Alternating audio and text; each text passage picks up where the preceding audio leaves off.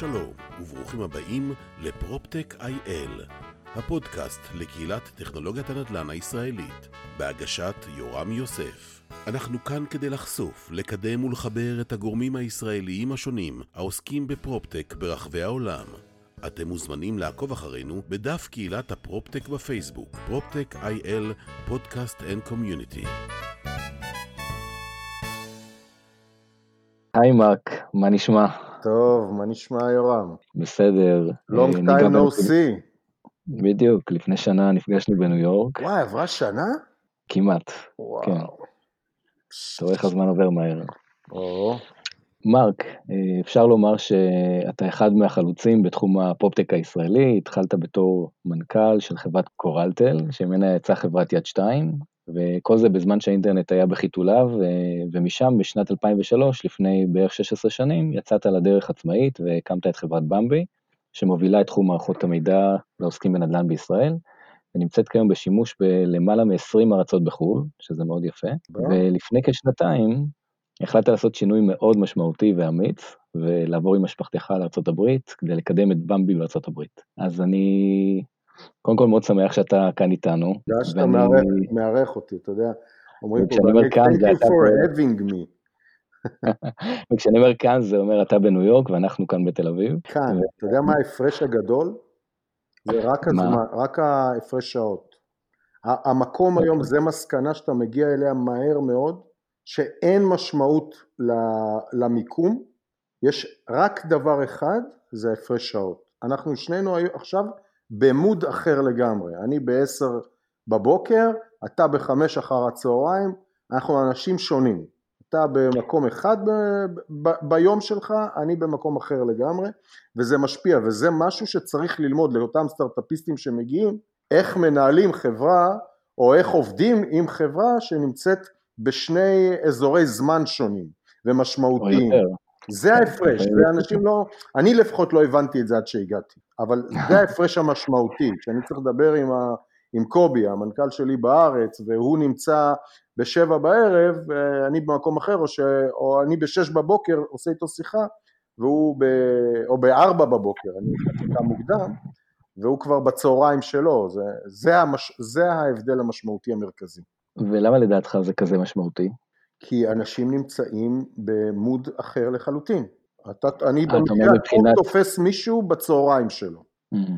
ואני נמצא בבוקר שלי, אתה יודע, ובמצב האחר זה, או שאני תופס מישהו בסוף היום שלו, וממש בא לו לדבר איתי עכשיו. בג... אני מקצין את הדברים, אתה מבין? זאת אומרת, אנחנו במקומות אחרים, כאילו ב- בלו"ז שלנו. תספר לנו קצת, אה, בקצרה ככה, קצת על עצמך, אה, משפחה, לימודים, קריירה, ומה דחף אותך להיות יזם ולהקים את חברת במבי.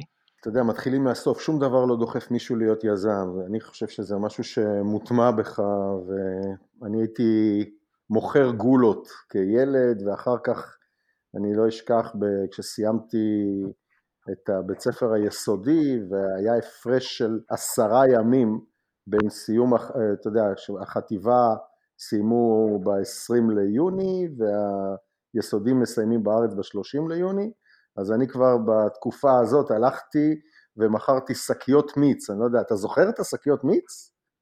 השקיות האלה כמו השוקו, אבל שבפנים כן, יש מיץ. היו מיץ, כן, היה באיזה מיץ פטל כזה, כל מיני טעמים, אז הייתי קונה את זה. הייתי נוסע לעיר בחיפה, אני חיפאי במקור, קונה שקיות, שם אותם במקפיא ומוכר את זה ב... מחוץ לשער בית ספר. ואז ממש זוכר. כן, ואז כשיצאו אליי ואמרו לי אסור למכור פה, אז למחרת באתי עם, עם שלט שאומר אה, זה לליבי. אתה אה, אתה זוכר את ליבי? אה, תרומה, תרומה. לא, אבל ליבי, אני התכוונתי לליבי, והם אה, הבינו ליבי, אז כולם היו שמחים. אז זה יזמות. אז אה, די, אתה יודע, די הייתי בזה. אה, בצבא הייתי בשלב מחשבים, בטכני של חיל האוויר, לקחו אותי ישר להדרכות. כשהשתחררתי מהצבא לא רציתי לראות יותר מחשב, הלכתי, פגשתי חבר שלי מהבית ספר, שהייתה לו אה, חברה בשם הבלון השמח. אתה יודע מה זה? מה זה, לימי הולדת? כן, אז, אז אמרתי לו, יאללה, אני רוצה להיות ליצן אצלך. אחרי שבוע אמרתי לו שהוא לא יודע לנהל את העסק, ואז הוא אמר לי בוא תיכנס שותף, אז נכנסתי איתו שותף, אחרי חצי שנה קניתי גם את חלקו, אחרי זה הייתי, בדיוק סיפרתי אתמול לבן שלי שבגיל 22 ומשהו נסעתי אה, לתערוכה בגרמניה לקנות אה, בלונים, כאילו לבלון השמח, ופגשתי דוח, אה, בדוכן של בחור איטלקי שייצר אז בלונים, את הבלוני הליום האלה, אתה יודע, בכל מיני צורות. כן. אז הוא ייצר שם אה, בלונים ובאתי אליו ואמרתי לו אני בישראל, הוא שאל אותי יופי, אמר לי יופי ואז אה, אמרתי לו אני רוצה אה, לקנות אצלך בלונים, אז הוא שאל אותי כמה בלונים אתה רוצה, אז אני אומר אנחנו צריכים איזה שניים, שלושה, שלוש מיליונים, מיליון בלונים בשנה, ואז הוא התחיל לצחוק, אז אני אומר לו למה אתה צוחק? קראו לו ג'ורג'יו, אז הוא אמר לי מלא ישראלים עוצרים פה, לפי הכמות בלונים שאתם אה, אומרים שאתם קונים, אתם יותר גדולים מסין. זהו, לימים הוא נהפך להיות אה, חבר שלי, הייתי באמת אחד היבואנים הגדולים של בלונים אה, בארץ, עד שהחיידק חזר והחזיר אותי למחשבים, עשיתי כמה דברים בזה, לא נלאה אתכם. עד שיום אחד בא אליי חבר שלי מהצבא והציע לי להצטרף אליהם למנכ"לת קורלטל, דרך אגב קורלטל, עד היום החברה, לא קוראים לחברה יד שתיים, עד היום קוראים לה קורלטל. היד שתיים זה המוצר השני, המוצר המרכזי של קורלטל היה משהו אחר לגמרי, היה אתר שקראו לו כל יום, שכל יום פרסמו שם עשר המלצות לאתרי אינטרנט, ואחת ההמלצות הייתה על אתר סקס, תנהל, תנחש איזה, איזה היה הפופולרי. אין לי מושג, פלייבוי מה? אז זהו, והתפיסה הייתה שזה כאילו העיתון, והלוח היה יד שתיים. אבל האמת שכל הקרדיט אה, על להרים את זה, כי אני אחרי שלוש שנים עזבתי, כל הקרדיט הוא לשון ולאבי תל, הם אה, עשו את המהלך הגדול והרימו את זה למה שזה היום. אני, אני כשעזבתי, עזבתי והקמתי את במבי, הקמנו את זה בכלל לשוק של מזרח אירופה, ראינו את כל היזמים הישראלים שבתחילת שנות האלפיים אה, יוצאים שם ליזמויות והבנו שיש להם קושי גדול בלנהל את הפרויקטים ואז אחד המנכ"לים של אחת החברות בא אליי עם איזה בקשה להרים לו איזה מערכת שתעזור לו לניהול המכירות. ככה במבי, זה היה הרעיון שהצית את זה, הוא היחיד דרך אגב שלא השתמש בזה, לא ניכנס ללמה, זה סיפור מסובך. אבל uh, התחושה הייתה שלמי שלא הלכנו, הוא קנה את זה כאילו שהוא קונה, מישהו שהולך עם כפכפים על חול חם וקונה את זה בעשרה שקלים. ממש מכרנו את זה מאוד מאוד מהר, הקמנו משרדים בשש מדינות, צ'כיה, הונגריה, רוסיה, רומניה, והכל זה היה מאוד יפה עד המשבר של 2008. 70% מהפעילות שלנו הייתה בחו"ל. היא לא הייתה בכלל בארץ, וב-2008 פרץ המשבר של הסאב פריים בארצות הברית, ההשלכות של זה במזרח אירופה היו דרמטיות, הבנקים הפסיקו לתת כסף ליזמים, היו, היה לנו עתודה של איזה כמה מאות פרויקטים שהיו אמורים להתחיל, וכל זה פתאום נעצר לך. Uh, המזל הוא שתוכנה שמשלמים עליה כמה מאות דולרים בחודש, זה הדבר האחרון שסוגרים, אז זה נתן לנו איזשהו מרווח של שנה עד שהיזמים החליטו לסגור באמת הפרויקטים שהם ראו שהם מפסידים והכל ואנחנו עשינו מהלך מאוד מהיר בישראל, נכנסנו גם לתחום התיווך, בדיעבד אה, הצלחנו מאוד יפה, אתה יודע, במבי זה היום אה, בארץ, זה... תוכנה מובילה. זה, זה לא תוכנה, זה כבר, אתה יודע, זה כבר שיטה. זאת אומרת, אה, יש לי חבר שהוא אחד היזמים הגדולים ברוסיה, כמובן יהודי. הוא אמר לי שכשהוא מדבר עם יזמים, הוא נמצא בארץ, אז אתה יודע, התחושה שאומרים לך, תכניס את זה לבמבי, או תוציא לי את זה מהבמבי. זאת אומרת, זה הפכה להיות מילה שהיא חלק מהטרמינולוגיה של הנדל"ן בישראל. אז uh, זהו, ואז uh, אני חיפשתי מנכ"ל כבר תקופה ארוכה, ולמזלי uh, הצלחתי לצרף את אה, קובי לנגליב שהיה מנכ"ל מרכז הבנייה הישראלי, היה שותף שם, הצלחתי לצרף אותו אה, גם כשותף וגם כמנכ"ל לבמבי. זה מה שאפשר לי אחרי שנתיים אה, לקחת את הפקלה, ללכת להגשים את החלום הגדול והמסובך בארצות הברית, שכל מהגר רוצה.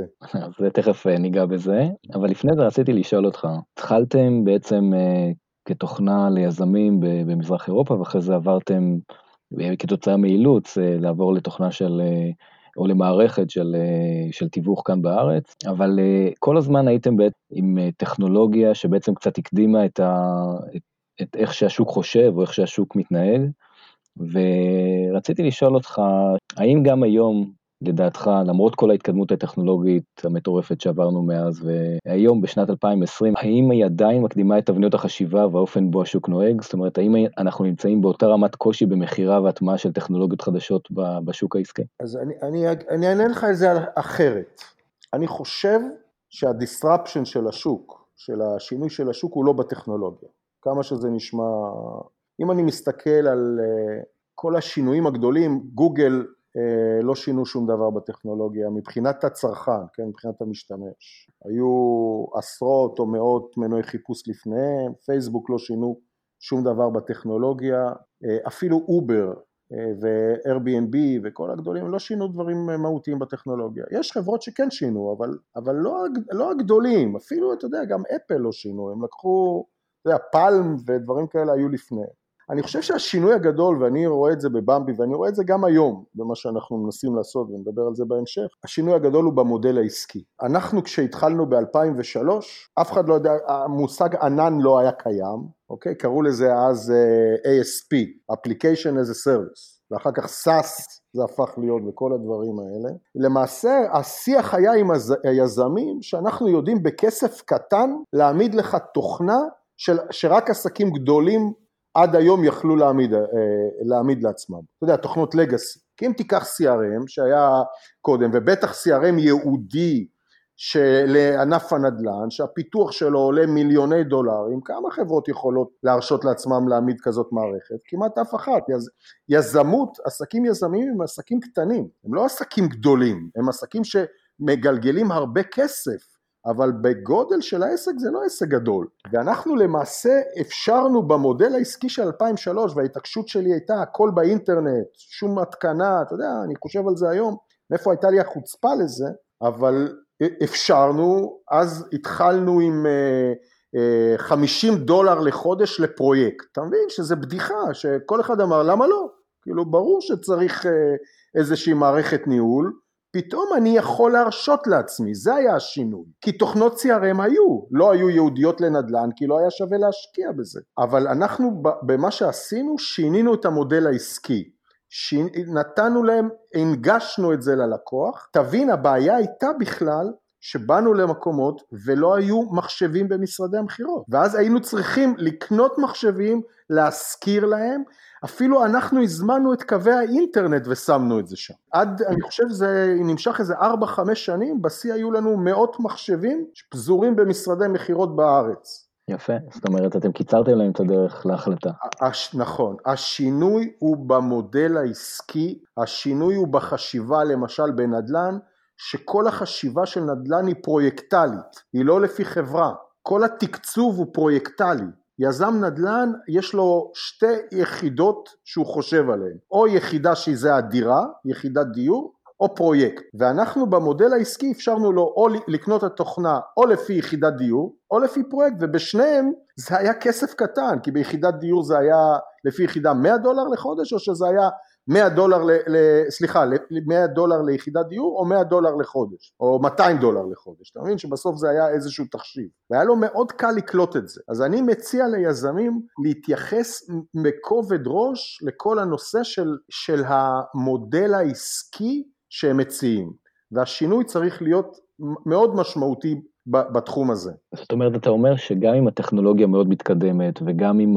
התרבות העסקית של אותם לקוחות אה, לא תואם את מה שיש היום בשוק, או מה שהטכנולוגיה בעצם מציעה לשוק, אתה אומר, במודל עסקי נכון, אתה יכול להחדיר את המוצר בצורה הרבה יותר טובה והרבה יותר קלה. בהחלט, בהחלט. אני חושב שטכנולוגיה היום זה סף כניסה נמוך, זה לא מספיק, זה בסדר, אבל זה לא מספיק. יש היום הרבה מאוד טכנולוגיות שכבר פותחו, היום אינטגרציה לפעמים היא יותר משמעותית מהטכנולוגיה עצמה. הדבר, הדבר המשמעותי שתמיד היה זה ה marketing, שרוב החברות לא מתייחסות לזה מספיק מההתחלה ושומרות לזה עתודות, כי כמובן שזה הדבר היקר ביותר, גם הקשה ביותר, כאילו סלס, אה, סליחה, הכי קשה זה סלס, כולם אומרים שאתה יודע, האק, אבל מכירות זה הדבר בסוף הכי קשה שיש, כי טכנולוגיה אפשר לפתח, זה רק עניין של זמן, אבל מודל עסקי נכון שהלקוח שלך יוכל, להרש... שעושה לו שכל והוא יוכל להרשות לעצמו לקנות את זה ולראות את ה-ROI המיידי או המהיר, זה, זה הנקודה המשמעות. איך אתה מראה לו שהסיכון שלו לא גבוה והסיכוי שלו גבוה.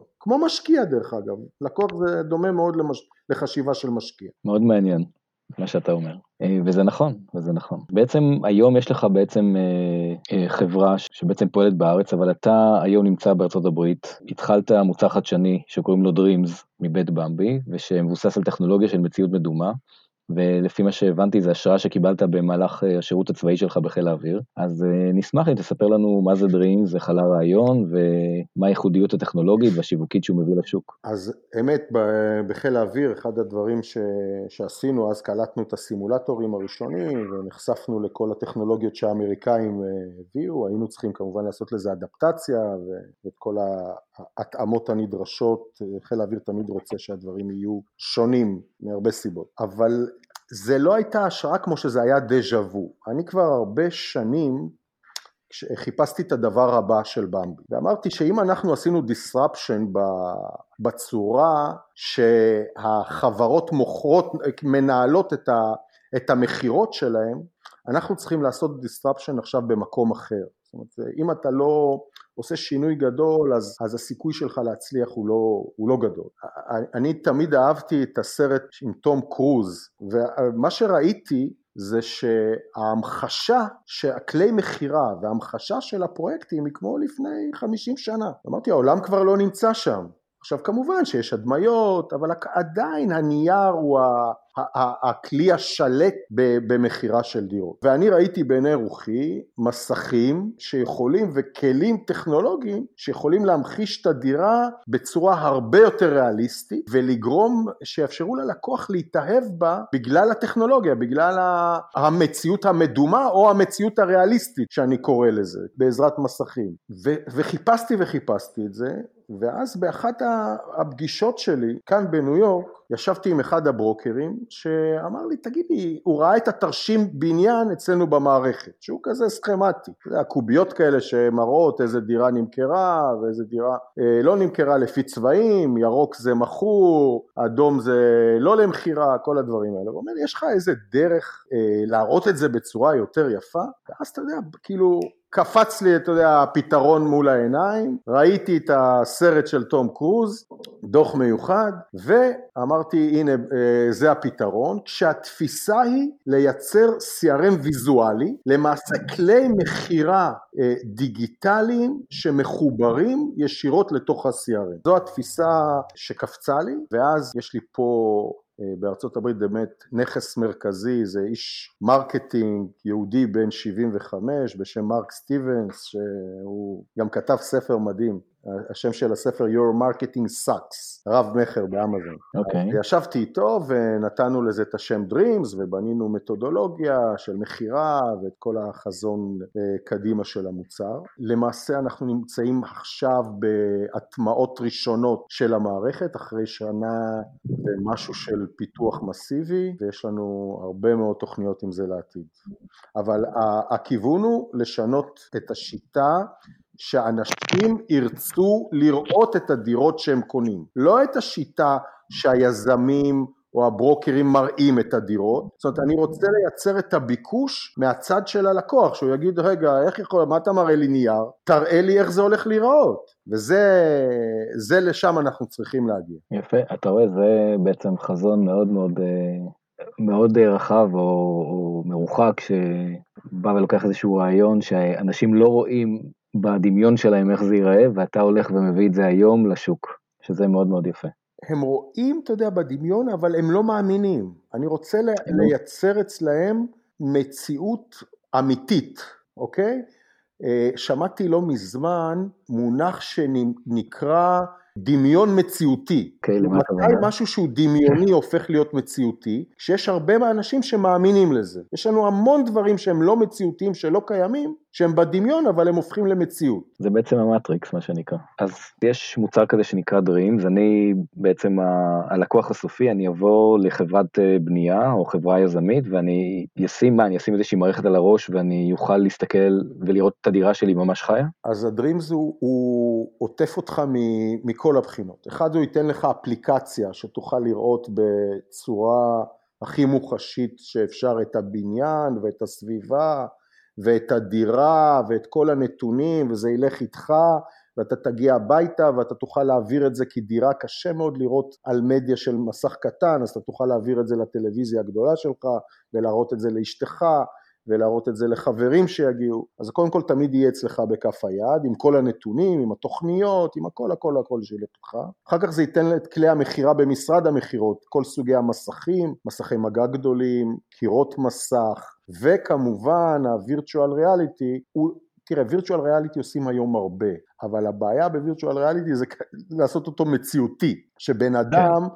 ואני רואה את זה, ש, שבן אדם כאילו שם על עצמו את המשקפיים, ויש היום משקפיים שכבר כל אחד מוכן לשים, אה, הוא שם והוא מרגיש שהוא שם. עכשיו, איך אתה רואה את זה? אנחנו בודקים את זה אנחנו מצלמים מבחוץ את התגובות של האנשים ששמים. אנחנו למשל שמים להם חומה ואומרים להם תלכו ואתה רואה את הבן אדם שם ידיים כאילו שהוא הולך על חומה והולך ליפול. אז אני. יודע שזה מציאותי. ואני אומר לו, ואני לא רוצה להסביר לו גם מה צריך לעשות. למשל הוא צריך לראות את המידות של החדר והוא רוצה להזיז את המיטה ממקום למקום והוא רוצה להתיישב וזה המבחן. המבחן הוא אותם ידיים שהוא פורס לצדדים, וזה שהוא לא רוצה לקפוץ למעלית כי חסר שם אה, בלטה, ואני רואה אותו מדלג על הבלטה. אז אה, מה שאתה בעצם מייצר יכול אה, לייצר גם משהו שיקדים אפילו את שלב המכירה, אלא את שלב התכנון אפילו, מעולה. שבו...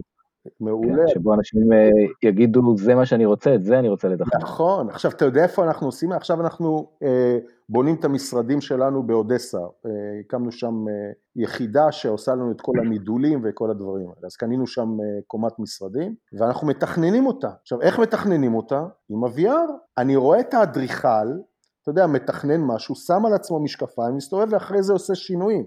עכשיו אני מדבר איתו ואומר לי, תשמע מרק, אני לא מבין איך אני אעשה את זה עכשיו בלי זה. אני לא מבין איך אני אעשה את זה, כאילו, אני נמצא שם במשרד. ועכשיו הוא, הוא מעצב, הוא שולח, כאילו יש לי את הקישור, אני נכנס מתי שאני רוצה לקישור, אני רואה את המשרד ואני אומר לו לא, תזיז זה לא, אני לא רוצה את זה פה, אני רוצה שם, והמסכים הגדולים צריכים, עכשיו אני מטייל בתוך זה, זה לא שאני רואה את זה, אני שם. יפה, אני כבר רואה את uh, תום קרוז עושה לכם את הפרסומת. אה, אל תגלה. מדהים. יפה, אז אה, נבוא עכשיו לנושא, עוד נושא מעניין. לפני שנתיים בערך קיבלת החלטה מאוד מאוד אמיצה ומשמעותית לעבור עם כל המשפחה לניו ג'רזי בארצות הברית כדי לקדם את במבי ודרימס. אל תגיד, אז, תגיד ניו יורק. ברור. זה מותג יותר חזק, עזוב איפה אתה גר.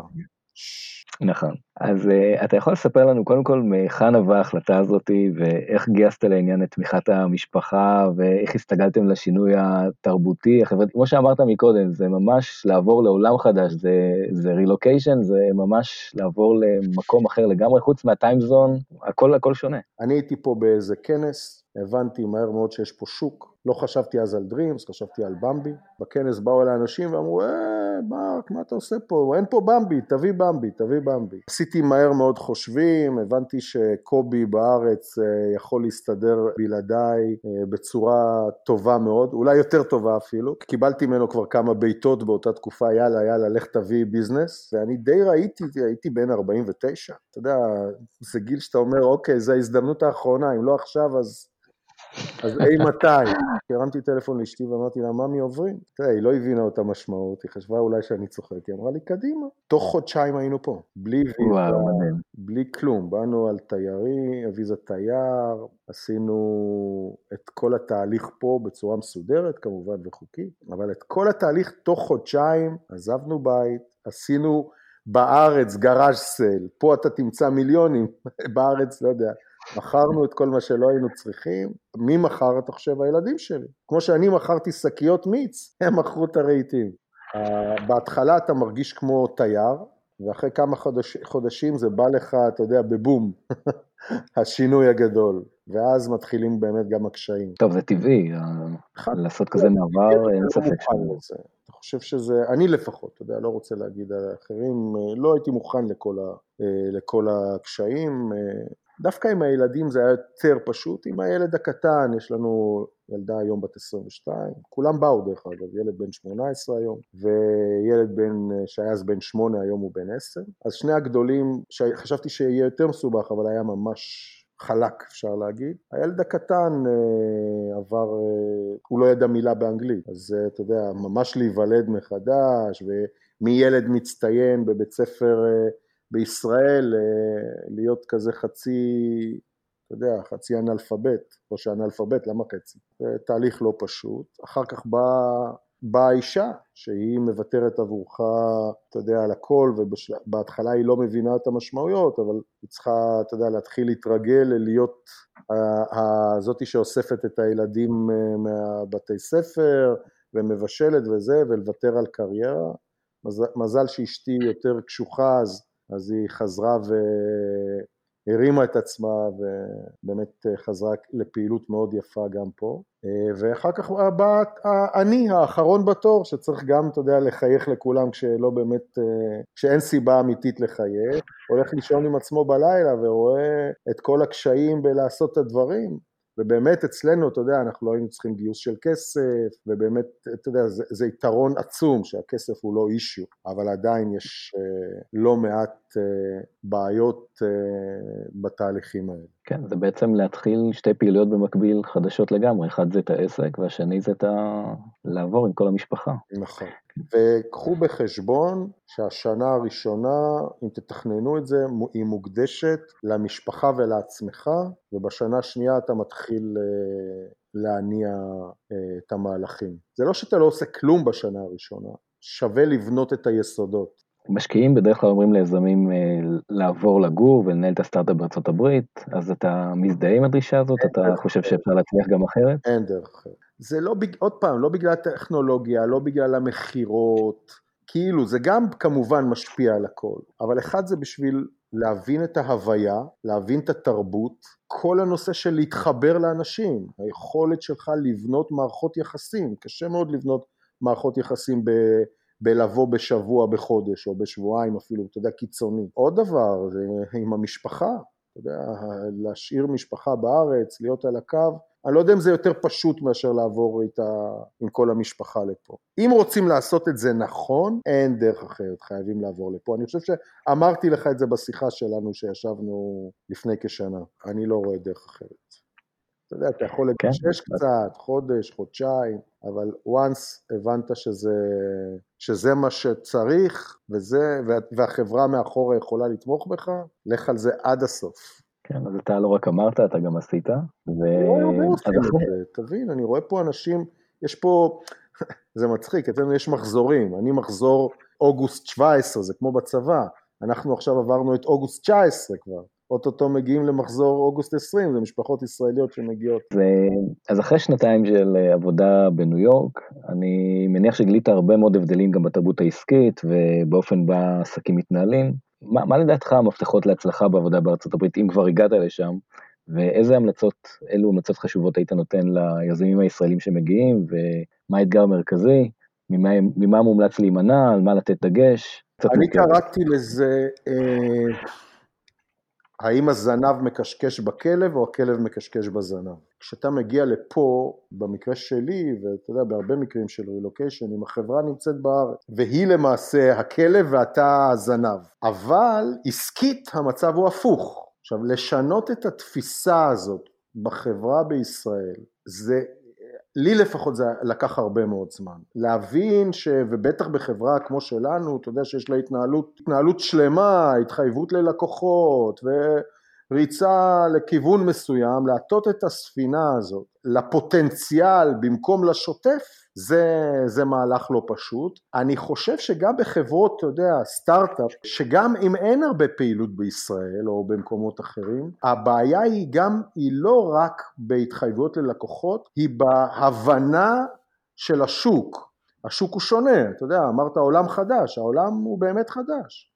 ולהבין את התהליכים האלה, מנהלי המוצר והמפתחים, שהלקוח שלך הוא לקוח אחר, הדרישות שלו הן שונות, הרגולציה בהרבה פעמים היא שונה, אה, יחסי הכוחות שונים, זה עיקר הדברים שאני הייתי מקדיש להם זמן פשוט ללמוד את זה בשנה הראשונה ולהטות את הספינה לכיוונים האלה. צריך לוותר פה על הרבה אגו של האנשים בישראל, הם צריכים ללמוד לעשות את זה. אני, אני למשל לא רואה, אם לא היה לי את המעמד שלי בחברה, אני לא רואה את החברה שלי עושה את זה. אם מישהו אחר, אם הייתי שולח לפה אה, מישהו שלא, יכ, שלא יכול בהחלטה לעשות דברים, אני לא הייתי רואה, הייתי רואה אותו מתקפל ואותנו מתקפלים אחרי תקופה מסוימת וחוזרים. זה צריך להיות מישהו שיש לו יכולת לקבל החלטות, החלטות קשות, ו, אה, ולהחליט גם כלפי החברה בישראל מה הכיוון. והחברה בישראל חייבת ליישר קו, אין דרך אחרת, כי זה השוק, הוא נמצא בו והוא יודע איך, איך השוק הזה עובד, ואם הוא טעה, פשוט אה, שלחתם את הבן אדם הלא נכון. אבל בדרך כלל אני, אני מאמין שהבן אדם לא טועה. זאת אומרת, הקושי הוא בלקחת את החברה בארץ ולהסביר לה מרחוק מה צריך לעשות. וכאן אני חוזר גם להפרשי הזמן, להפרשי השעות. זה, זה, זה הופך את, ה, את הזמן שיש לך לעשות את זה ליותר קצר. כן. אני הייתי משקיע בזה, הייתי משקיע בלימוד השוק ובנייה של היכולת שלך לנתב את החברה למקום החדש. אוקיי, okay. אז, אז אתה אומר שזה יותר בלמידה של השוק בצד של התרבות העסקית, או בצד של אה, איך הם חושבים, איך החשיבה של הלקוחות, זה יכול להיות, אה, או מה התהליכים שלהם, או שכל הדברים ביחד כמכלול. זה מכלול שלם, אין, אין נקודה אחת, יש הרבה מאוד חזיתות, זה, לכן זה גם לוקח זמן, זה לא, זה יכול להיות, למשל דברים שלא לוקחים פה בחשבון, זה כל הנושא של, ה, של הביטוח, אתם מבינים שבארצות הברית אתה עושה טעות אחת, אתה יכול לקבל תביעה שהיא תקבור אותך. כי התרבות פה של התביעות המשפטיות היא, היא שונה מאשר בישראל. אז גם בנקודה הזאת צריך לקחת, אה, ללמוד אותה ולהתייחס איך אתה עושה ביטוח אחריות מקצועית נכון, ואיך אתה עושה את כל החוזים שלך בצורה נכונה, את כל, ה, את כל הצד המשפטי, זה, אלה נקודות שאנחנו בארץ נוטים, אה, ואני אומר אנחנו כולל אותי כמובן, כן? אנחנו נוטים אה, לייחס להם חשיבות שונה מאשר אה, כאן בארצות הברית. ואני מציין פה סתם נקודות, אני יכול להעלות עשרות נקודות כאלה. כן, זה, אתה צודק, השוק בארצות הברית הוא שונה. זה לא שוק של פיילוטים, זה שוק שמצפה ממך להביא מערכת טובה, עובדת, מצפה ממך שיהיה לך מערך תמיכה כמו שצריך, מצפה ממך לתגובה מהירה, לתרבות שיח אחרת, יש פה שינויים בהרבה מאוד חזיתות ואני לא אומר שאין יתרון לחוצפה הישראלית ולגמישות שלנו והכל יש, אבל להגיד לכם את האמת, רוב החברות שמצליחות פה הן לא ישראליות, זה חברות אמריקאיות, אנחנו לפעמים נוטים לייחס לעצמנו חשיבות גדולה מדי, אתה יודע, אנחנו רואים אותנו מהזווית שלנו, אבל בזווית העולם אנחנו מיעוט. בארצות הברית רוב העסקים שהצליחו בגדול הם לא עסקים ישראלים, הם עסקים אמריקאים. איך אתה רואה היום את אה, שוק הפרופטק האמריקאי, הרי אתה שוק, בשוק הנדל"ן והטכנולוגיה, אז uh, הרבה מאוד כסף מושקע היום בסטארט-אפים בתחום, אתה מרגיש את ההצפה בפתרונות הטכנולוגיים, אתה, זה מקשה היום להגיע ולמכור לקהל הלקוחות, יש באז גדול, מאות סטארט-אפים בתחום הזה, מה שלא היה קיים לפני שלוש וארבע שנים. ברור לכולם, כולם מחפשים את ה... מתי תבוא המכה. כל ה... אם, אם אני מדבר על הברוקרים, ואם אני מדבר על חברות ה construction, ואם אני מדבר על היזמים, כולם מחפשים את הפתרונות, מבינים שיגיע השינוי, מבינים שהשוק יקבל מכה כתוצאה מהשינוי הזה, והבאז סביב זה הוא, הוא, הוא גדול מאוד. הנקודה היא, עדיין אני לא רואה פתרונות יישום ברמה גבוהה, אני רואה הרבה מצגות, הרבה שכבות עליונות של המערכות, אבל אין מספיק עומק, ואני מזכיר לכם שהשוק של ה-B2B, ואנחנו מדברים פה על B2B, לא על B2C, עסק לא ייקח משהו שהוא לא, הוא, הוא לא כלי עבודה עבורו. בניגוד ללקוח סופי של B2C שיכול להוריד אפליקציה ולהתחיל להשתמש באפליקציה שהיא לא בשלה לחלוטין. עסק לא, לא מתנהג בצורה כזאת. כשאתה מדבר על כלי עבודה, אתה מדבר על, אתה מדבר על value בעצם? אני מדבר על בשלות. אוקיי, לפני, אתה אומר... כאילו אחרי ה-value, value לא מספיק. אני אתה אומר, אני רוצה מוצר בשל. כן, שמוצר, שאפשר, שאפשר לעבוד עם זה, לא שאפשר להראות התכנות, או אפשר להראות לאן זה יגיע, זה לא מספיק. כשאני, כשאני בא ומראה פה במבי שלא מותאם לשוק האירופאי, סליחה, האמריקאי, מה שעשיתי בהתחלה, זה לא, זה, זה נייס, אבל זה לא, לא גרם אה, אה, ללקוח לקבל החלטה, אוקיי, אני קונה את זה ואני עובר את, ה, את המסע התאמות יחד איתך. לא, הוא רוצה את זה מותאם. האנשים פה עומדים בתור, הם לא עוקפים את התור. אומרים, אין בעיה, בוא, יש לנו זמן. כשהמוצר שלך יהיה מוכן, תבוא אלינו. וזה שונה.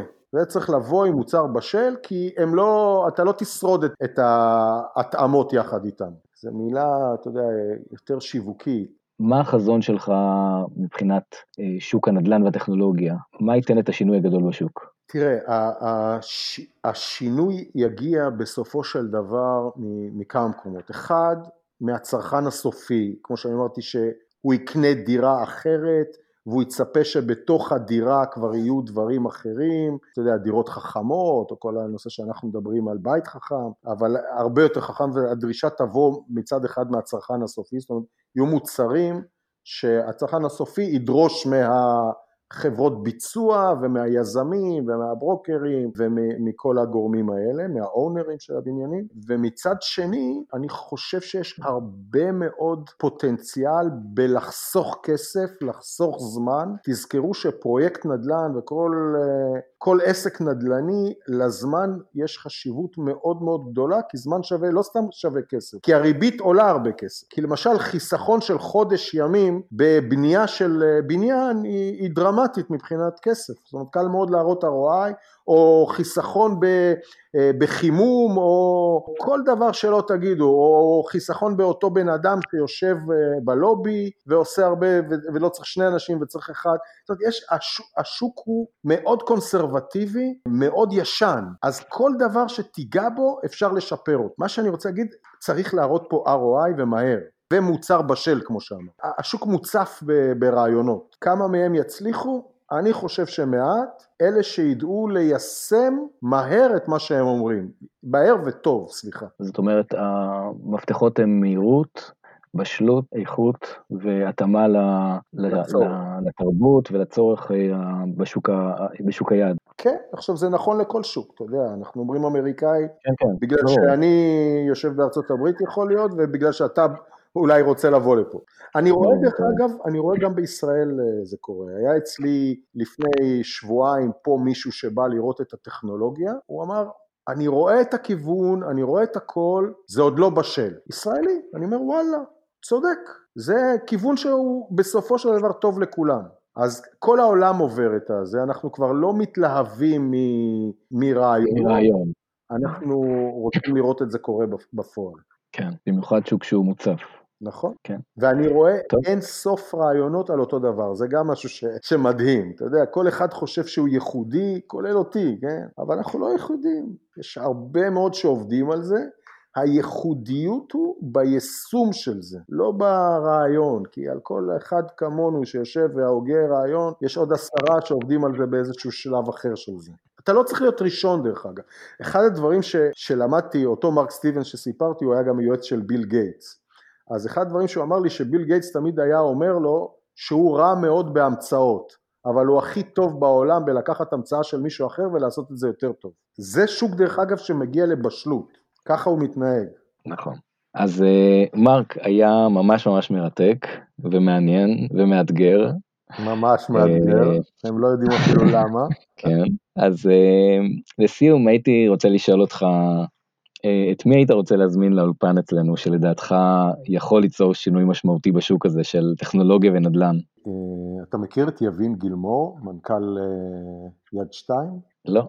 אז יבין, אחד הוא מנכ"ל כבר הרבה שנים, של יד שתיים, הוא החליף את שון טל, שהיה בעלים והיה מנכ"ל, אבל היום הוא גם דירקטור באקסל שפרינגר, שזו החברה שקנתה את יד שתיים, חברה גרמנית, דרך אגב, ציונים גדולים מאוד, והם, יש להם אה, מאות אתרים כמו יד שתיים בעולם, אבל בגלל שיבין הוא כוכב, והוא באמת כוכב, יושב היום בדירקטוריון שלהם, אני ממש ממליץ לך לדבר.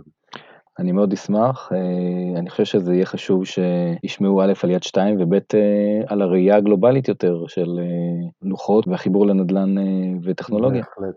כל הפרסום של הנדל"ן, כל הדברים האלה, הוא יוכל לתרום מאוד מאוד להבנה של זה. יופי. מרק, אז אני מודה לך על הריאיון, היה ממש כיף. ו... רם, תארוז, מה אם לא הבנת את זה, אתה חושב שיספיק לך להקליט איתי שיחה? יאללה, בוא. אז אני רציתי לקבל ממך תשובה אחרת, אבל אה, נתת לי תשובה רק לארוז, אז אנחנו בודקים את העניין עכשיו. סבבה, ניפגש בקרוב. יופי, אז תודה מרק, ואנחנו נדבר. ביי להתראות. להתראות. תודה שהאזנתם לפרק נוסף של פרופטק איי-אל. הנכם מוזמנים להמשיך לעקוב אחרינו בדף קהילת הפרופטק בפייסבוק, פרופטק איי-אל, podcast and community.